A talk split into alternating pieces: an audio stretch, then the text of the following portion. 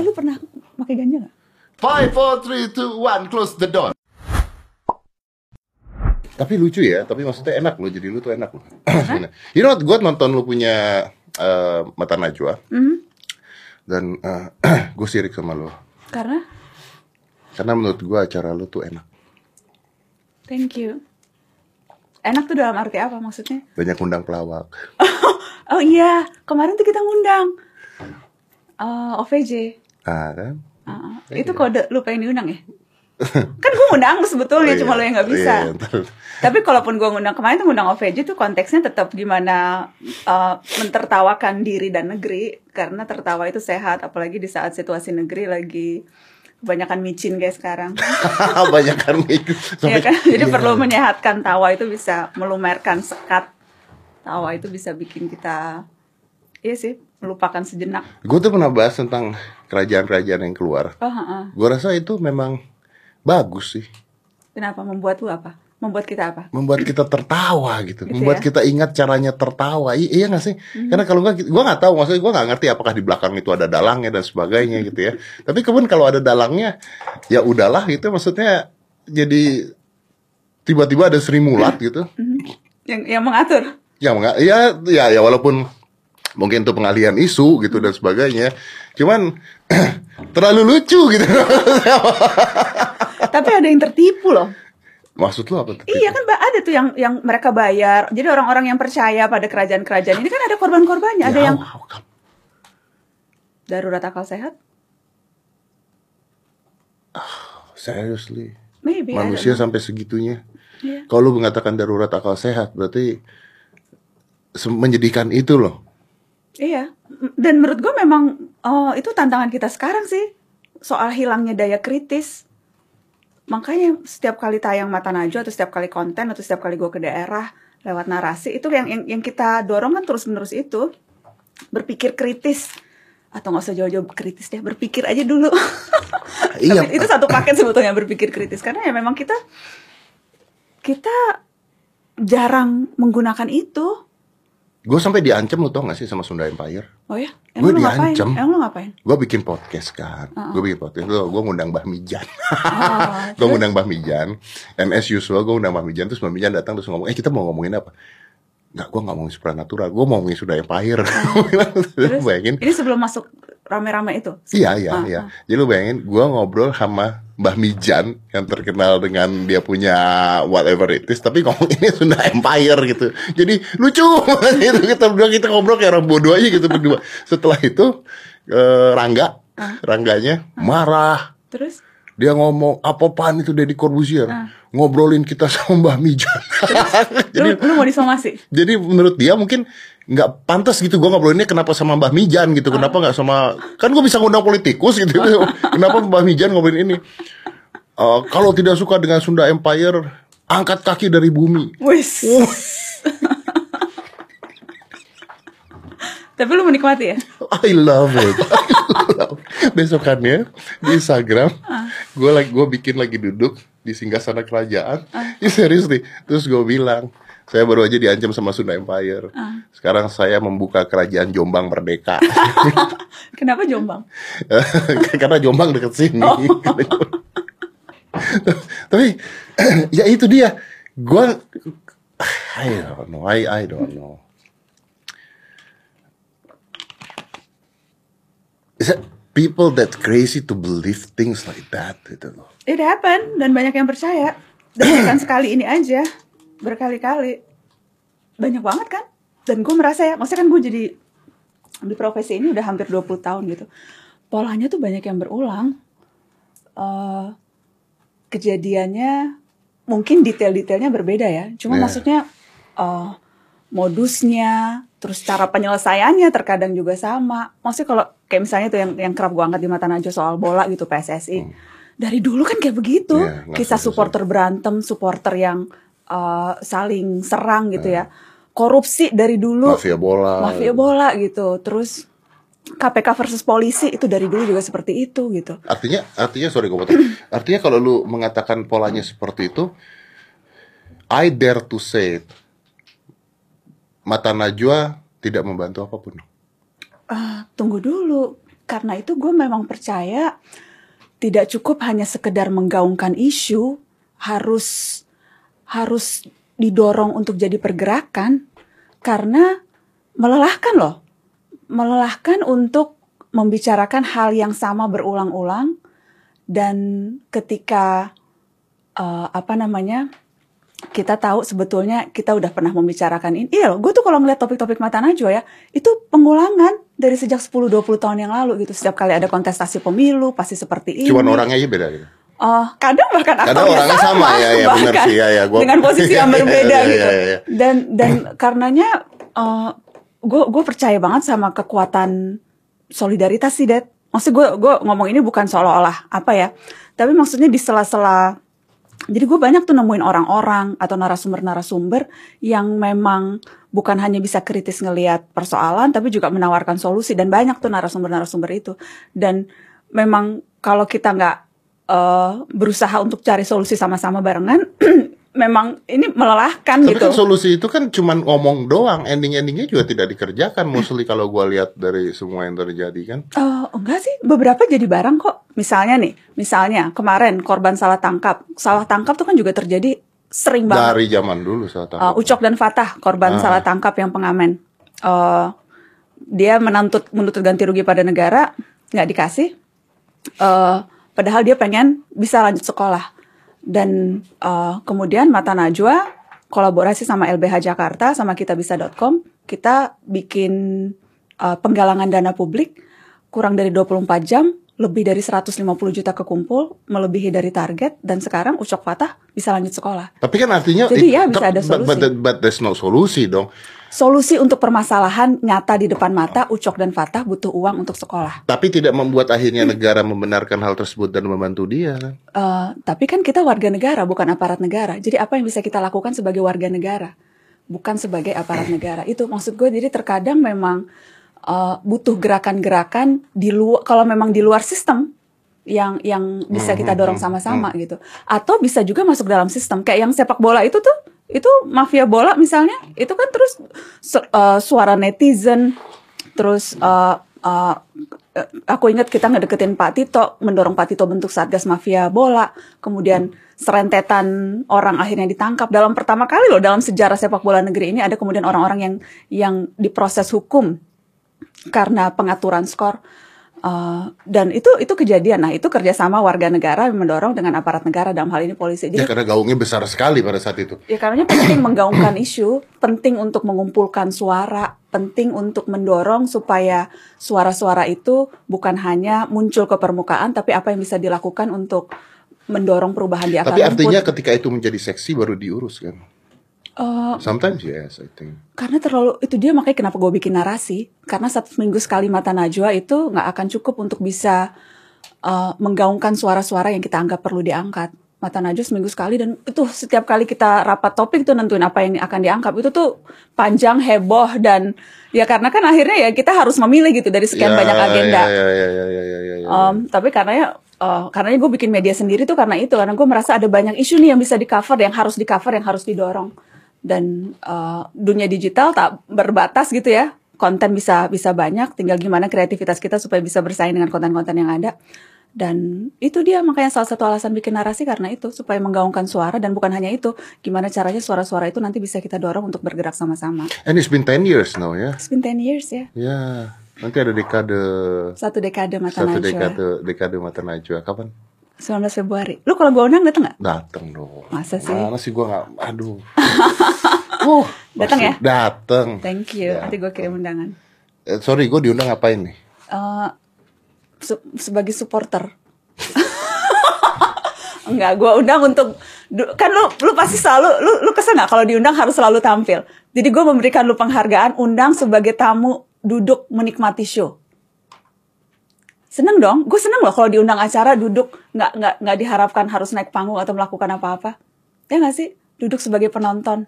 Iya, gue datang karena lu udah ngomong di sini jadi agak sulit. Kenapa?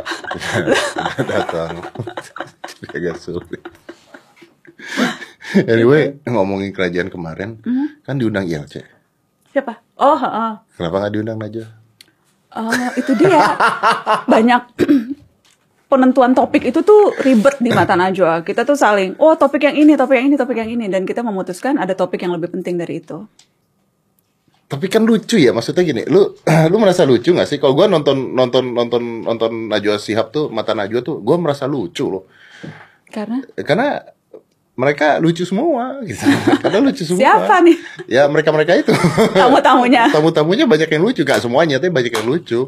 Ya, kemarin gue lagi mikir gitu, kalau gimana gue jadi lu tuh gimana gitu. Maksudnya harus menghadapi itu semua tuh gimana gitu. Kayak kemarin baru berita, gue baca berita yang PSK dijebak, tau gak sih? Iya. PSK sama politisi. Tapi yang lucu bukan itunya. Yang lucu adalah ketika PSK-nya ngomong, kenapa saya dipakai dulu.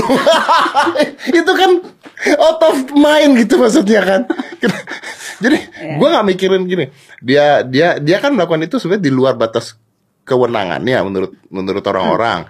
Terus bukan tugas dia juga. Terus kenapa banyak wartawan dan sebagainya gitu ya. Whatever it is itu ya. Tapi ini ya sudahlah, ini politik gitu. Gue juga nggak tahu, atau mungkin yang pakai dia sendiri gitu, nggak ada yang tahu. Tapi yang menjadi lucu ketika PSK-nya mengatakan kenapa saya dipakai dulu baru ditangkap, itu lucu gitu loh. Kok saya dipakai dulu itu? Itu komedi. Salah satu hot topic kemarin ya. Iya gitu loh. Jadi kan kita tangkap nih, tapi kita pakai dulu gitu kan, goblok gitu. Ampun deh. Itu emang ironis banget sih kemarin tuh. Heboh. Gue sampai membayangkan kalau gue jadi PSK tersebut ya. Gue mau undang si Andre-nya, Andre Rosiade, politikus Gerindra-nya. Gue tunggu keluar di luar aja. Enggak sih kayaknya. Kayaknya itu gak termasuk topik yang, tapi mungkin diangkat di narasi ya. Tapi kalau di Mata Najwa kayaknya gak diangkat. Angkatlah, lucu. Gitu ya. Komedi loh itu. Komedi ya? Iya, itu komedi loh. Iya, ngalah-ngalahin OVJ ya. Iya dong. Gue gak bayangin kalau gue jadi PSK-nya, gue pasti sakit hati sekali. Lu bayangin, udah duitnya nggak dapet, digrebek, dipakai sebelumnya gitu loh. Dan di penjara, udah baru keluar ya, tahanan kota kalau nggak salah. Iya. Kalau nggak salah udah. Apa bedanya dengan diperkosa? Kan nggak dibayar. Berarti diperkosa dong kalau nggak dibayar kan? Kayak, kalau gue jadi dia, gue sakit hati loh. Iya, dan itu dilakukan oleh anggota DPR sih. Menurutku agak lucu. Iya. Miris. Tapi mungkin begitulah cara orang sekarang mencari nama kan? Mungkin. Iya, buat politisi kan penting untuk selalu diingat publik.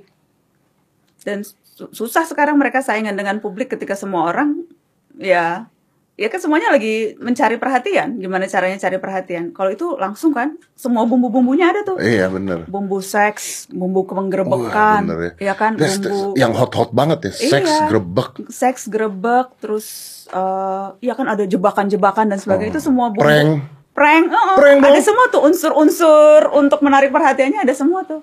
Bener. Jadi kalau memang tujuannya mencari perhatian, dia berhasil. Berhasil. PSK-nya keprank. Dipakai nggak dibayar, ditangkap. Wah, kena prank. Lu nggak ngundang ini? Di Najwa nggak ngundang ini? Siapa? Mantan ISIS.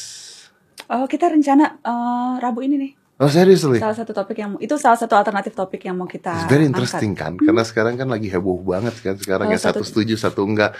Pak Jokowi ngomong nggak setuju, terus Menteri Agama ngomong oke gitu kan. It's so amazing loh, luar biasa, menarik banget. Iya, dan banyak aspek, banyak unsur yang mau dibahas. Nah itu penting. Itu penting. Ya, itu penting. Kalau anyway kalau gue jadi PSK-nya, gue bisa ngelapor ke HAM nggak ya? Komnas HAM. Kayaknya Komnas HAM udah datang bahkan deh ke si apa namanya perempuan yang dijebak ini. Kalau tadi gue nggak salah baca berita ya, udah datang, udah apa siapa yang datang? Pokoknya jadinya ada banyak organisasi yang datang dan ingin mencari tahu, memberikan support ke perempuan yang dijebak ini. Iya kan ya? Gue masih nggak habis pikir sih. Dan kan udah ada yang melaporkan Andre ke Badan Kehormatan DPR ya? Iya. Tapi yang anak buahnya yang make itu perempuan gimana? Katanya masih nggak ketemu sekarang orangnya. Oh, nggak ketemu dia? Iya, gue terus terang belum baca detailnya, tapi yang gue dengar adalah si ini nggak ketemu sekarang di mana gitu. I don't know. Mau dicari tahu? Biarin aja, biar lucu aja gitu, biarinin aja. Tapi maksudnya menarik untuk lihat apa sebetulnya yang pantas dan tidak pantas dilakukan wakil rakyat sih. Maksudnya kalau dari perspektif itu ya, ini kan wakil rakyat 560 mewakili 260 juta penduduk gitu.